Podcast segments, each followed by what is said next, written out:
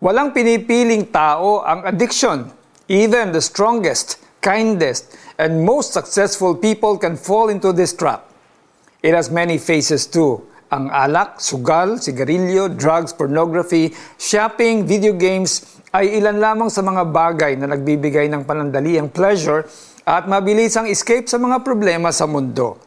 Magsisimula sa tikim, hanggang sa hindi natin namamalaya na these seemingly harmless habits have evolved into something dark and disturbing.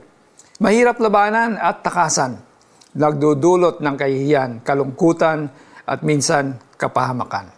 If you are struggling with addiction, you may feel as if all hope is lost. But the Apostle Paul in 1 Corinthians 10:13 reminds us na walang tukso o pagsubok ang darating sa atin na hindi pa naging bahagi ng karanasan ng tao. All of us will struggle from temptations, kaya nais ng Panginoon na maging handa tayo upang labanan ang mga ito. He can give us the strength to say no to any temptation, to any addiction. Yes, we can rely on God and not on our own strength and power.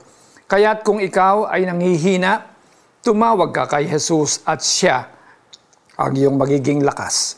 Tutulungan ka rin niya sa pamamagitan ng ibang tao, kaya huwag magdalawang isip na humingi ng tulong o gabay sa iyong mga mahal sa buhay, spiritual leaders at medical experts. God will surround you with people who can help you overcome.